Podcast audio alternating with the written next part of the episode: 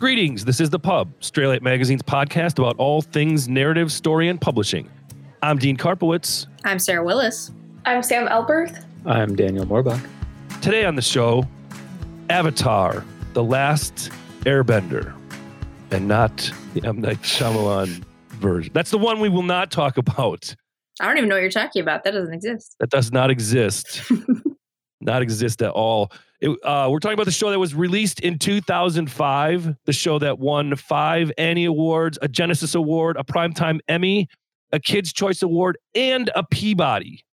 So we want to stick to talking about the the stuff surrounding it. Since we do have a Netflix project that's kind of still going forward without the uh, previous showrunners um, who've walked off uh, because of creative differences. But my first question is what makes this series, the story, so popular? It's just really good.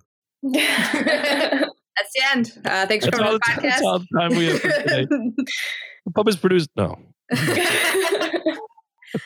I, when I talk about this show, not only is it one of the best cartoons I've ever watched, but I think it's one of the single best pieces of media I've ever encountered. What do you mean by that?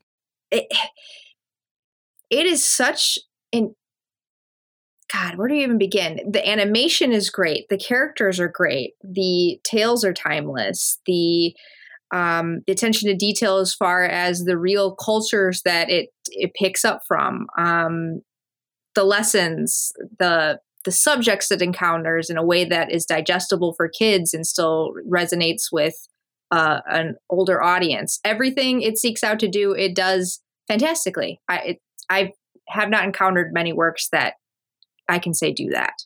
I, th- I, think on a storytelling level, it has some of the absolute best world building that you're ever going to find. And from a human standpoint, you have characters that are complex and relatable and particularly emotionally relatable. All, all, the core characters have a, a range of emotion and it's presented in such a way where I think anybody who either intuits those emotions or can actually identify and is experienced enough to relate those emotions, uh, you can kind of look at it and go, I know what they're going through.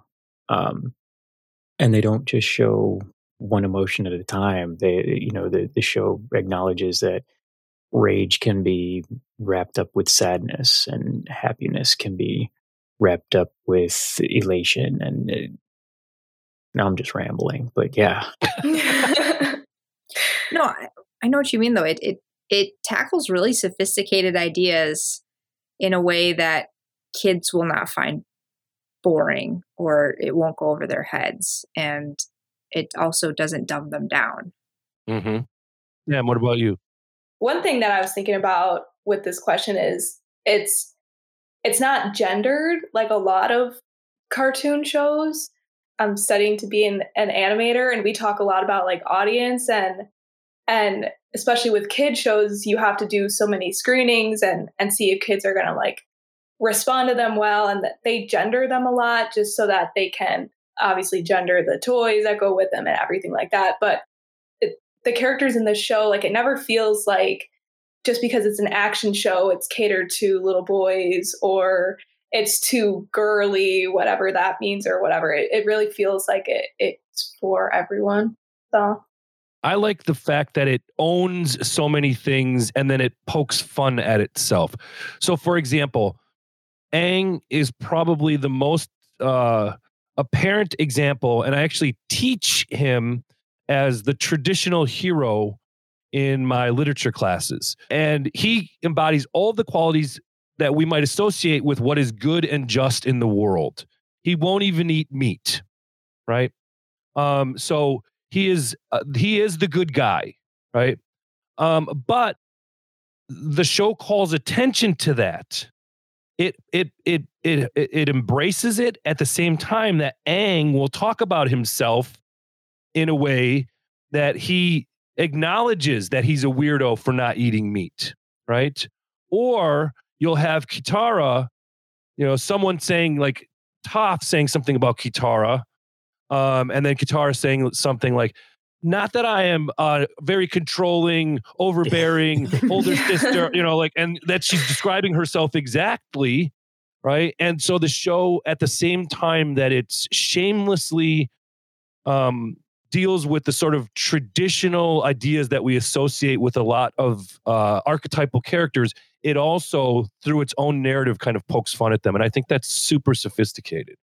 Yeah, and and even with like the archetype characters, I mean, I feel like you could box most of the main characters into like into those types, like Aang as the as the hero type. But like you said, he also like breaks that because I feel like he's such a unique character for as like a young boy in an action movie that he's also like super gentle and he he's a pacifist and all those things and he's still a strong character. He's not like the weak kid or whatever. He's what we want our sons to grow up like. Mm-hmm. when you know that's what a, a man should be. That's what i think. And he's what 12 Yeah. right i mean that yes. you know he he he's is what we should 112 right he's 112 right. True. um he's what we would what we should uh, hope that we evolve into.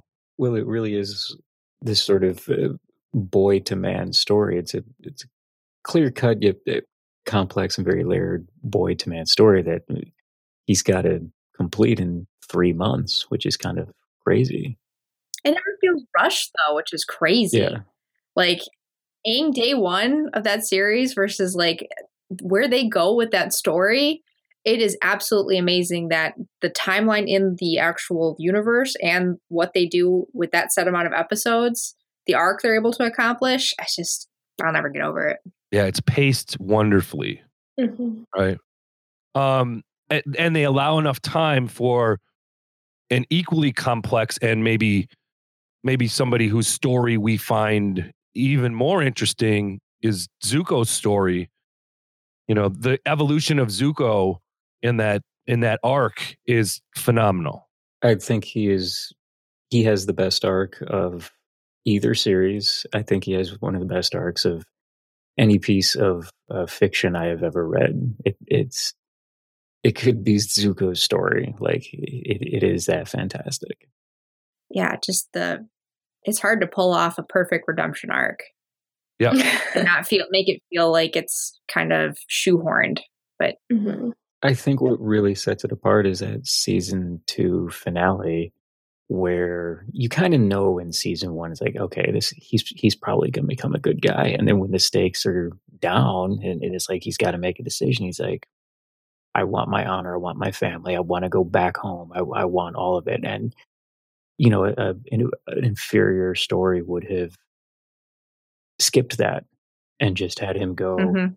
all right, well, I'm going to save the avatar because I've I've I've had a couple weeks to think about it. But by giving him everything that he's been fighting for all these years, he now has to confront having it and a, like a reaction to that and a value system to that, and realizing, oh, I didn't realize how absolutely terrible my family is, and even besides that, what choices have I been making? And then he has to redeem himself from the choice, not to, the choice to stay on the path, not just being on the path. and, and uh, you know that the moment before another in conjunction with what I was saying before, the moment before he he goes and sort of uh, submits himself before the group to join them.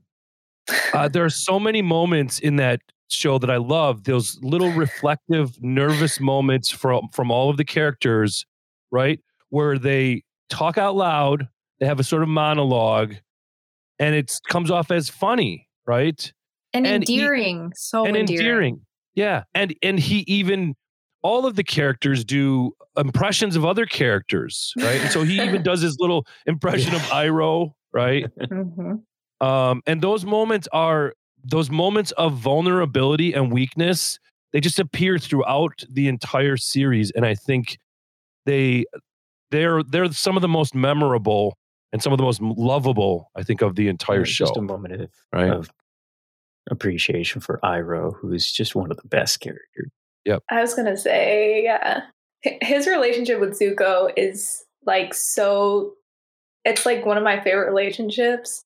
And I always felt like Iroh's kind of like the fans, how the fans feel throughout, because from like season one, like you said, you're rooting for him. Like you can already sense he's not a total villain. So you're kind of with Iroh, like you you need to like look within yourself. You need to like figure this out. And then when he betrays Iroh, it like really feels like a betrayal to like the fans. The fans are like, Yeah. no. Oh, Yes. And that's why it's so good when they come back Yeah. together at the end. oh, the hug. Yeah. The hug.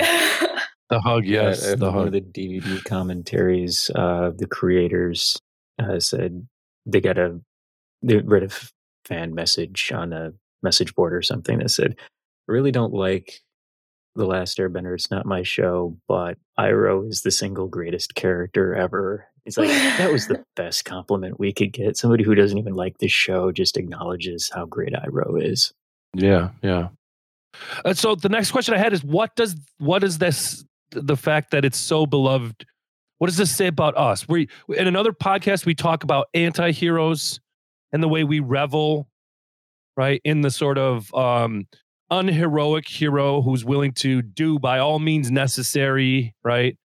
Um and how that's super popular right now, right? In um in film, in literature, this doesn't really do that right um and yet it's incredibly incredibly popular what does that say about us or what did it say about the viewers at the time Maybe we're just longing for some optimism through all of it and and not an ironic optimism where some dumb kid comes in and is like uh, the day's gonna be great at the end of the day. I can just feel it. It's like no you, you want somebody who actually like believes it and they're not an idiot and you want that part of yourself you you want uh, John Krasinski to give you some good news, and you just want to feel good about the world and and feel justified in feeling good, good about the world. Yeah, the idealized hero's journey that feels deserved and it doesn't come off as hokey and it's as even though it's like total like optimism super idealized it just still seems so genuine Yeah, I for for me one thing, I mean obviously like all the characters and relationships and everything are like so powerful in it, but I also just like the theme across the whole thing of like they they really earn it. Like the you see the characters working really hard throughout the whole thing and I, it just something about it just like feels so earned and just the message of like working hard to get somewhere I've always really loved and like self betterment, I guess. mm-hmm. And like meditation, like the power in that and like really finding like a peace within yourself. Just I feel like that's always very powerful and especially in 2020 is maybe why it's like everyone reconnected with it. but it's it, it it's never fallen this is a this is a show that still has a 100% rating um, on rotten tomatoes. The characters we are most fascinated with you know the dexters the negans you know all, all we seem to be in a lot of ways obsessed with the punisher right? These sort of characters that are not sometimes not just amoral but immoral right? And yet this show has you know the the buzz about the Netflix show is phenomenal because we still there's something about that there's some I think there's something in us like Daniel's saying maybe we just want that idealism. We crave it. We we sort of need it. Um is that it? I mean and is it is it that we've hit such a low point that for us we need you know uh, uh to be uplifted or? Well, if it's about why it's seeing a resurgency, well, gestures at everything. like, Maybe. yeah, we could use some optimism. As far as, but that's more like present tense 2020, 2021. It's, it's been a rough patch, right? But I think it goes deeper than that. It's, it's endured since it premiered. And I think as people discovered it mid run or discovered it uh, after its run, um, it's it's not just 2020 it's like the 21st century. Yeah. And even before that, I, I think we're, we're surrounded with anxiety and paranoia, and we keep being told that the world's coming to an end, and we just maybe we just want a smiling 12 year old boy to swoop in and punch the bad guy and and be like there like no the, the day really is going to be okay like put a smile on your face and or maybe more appropriately you know there's going to be trials and adversities but you you, you got to stay optimistic because the only way out is through and it's the optimism that's going to get you through it not getting angry at the world and hitting it harder. It's find a way around it. It's like you were asking about the allure of antiheroes when we were talking about that in our episode and i had said there was something satisfying in watching someone buck the system because there's some um, a perception of the system being against us. I think on the flip side with Avatar, the fact that he doesn't have to compromise his values in order to be triumphant is even more satisfying. It will be eternally satisfying. Yeah, and I, I think it's too because it's it's not oh it's it is like the perfect hero story, but it's not like everything came easy to like the main characters. They did deal with like a bunch of like failed battles and setbacks and things like that and he he kind of saved the world like on the due date like the day it was going to end. Yeah he he, he, he procrastinated a lot but it, it, just it works because you you get to see him that's how I think. He accomplished so much in three months. I can't do that in his months. I don't know how that happened. Yeah. Yeah. I, I like that each character too is not perfect. That you have Aang dealing with the fact that he ran away from his problems and he blames himself for like the genocide of his peoples and and not being there for when the war started. Katara has her whole um, aborted revenge story with her closure with the death of her mother. Um, you know, we see um, Sokka deal with like his internalized, um, you know, misogyny and this. Is, I, I can't believe a children's show tackles subjects like this in the way that it does. So I think a couple of things. I think um, the sort of racial unrest, tension, and the story of the the Fire Nation sort of purifying the rest of the world um, resonates with us. That age old story of imperialism, right, um, will always kind of resonate.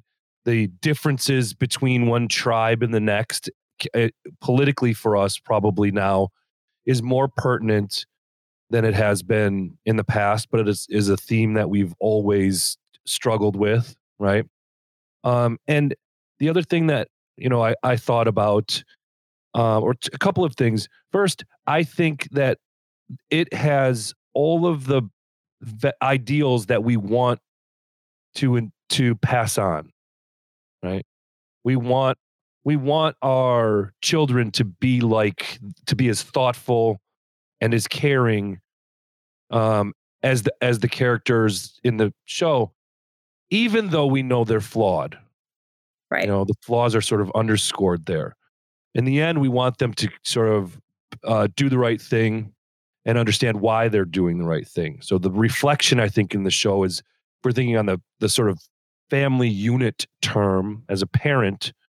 You know, I think about that, and then uh, one of the things I think uh, today resonates in, incredibly is in this in this day and age where it's so hard to decipher fact like we've rejected the idea of the fact on television and in the news. And we don't own anything, right? And so the uh you know the the the tragedy of the storms and people dying in Texas, the governor says that it's the Green New Deal. That's the reason why, which never passed, right? So this deflection, this nobody owning anything right? And I think that at least for me, watching that show again with my son over the last few months, we have a whole cast of characters that own everything.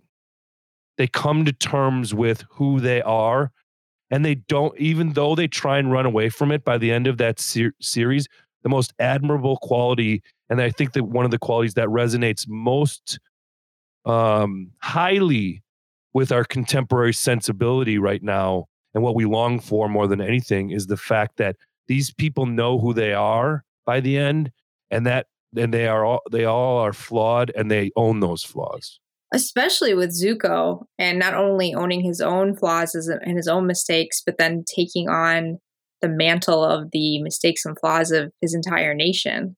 Yeah, that doesn't mm-hmm. get uh, really uh, explored as much as this series can explore it. But the fact that he turned on his king, essentially, and his father, and deconstructed the entire government, basically, and really had to own all the, the well, as Dean said, the, the truth of just how horrible the whole system was.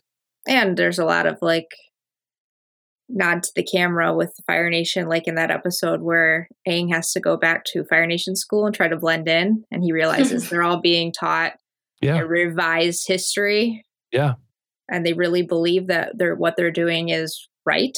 Yeah and his his simple acceptance of the other kids as kids. Yep. Not mm-hmm. Fire Nation kids, right? The whole footloose parody episode where they have a dance in the cave, right?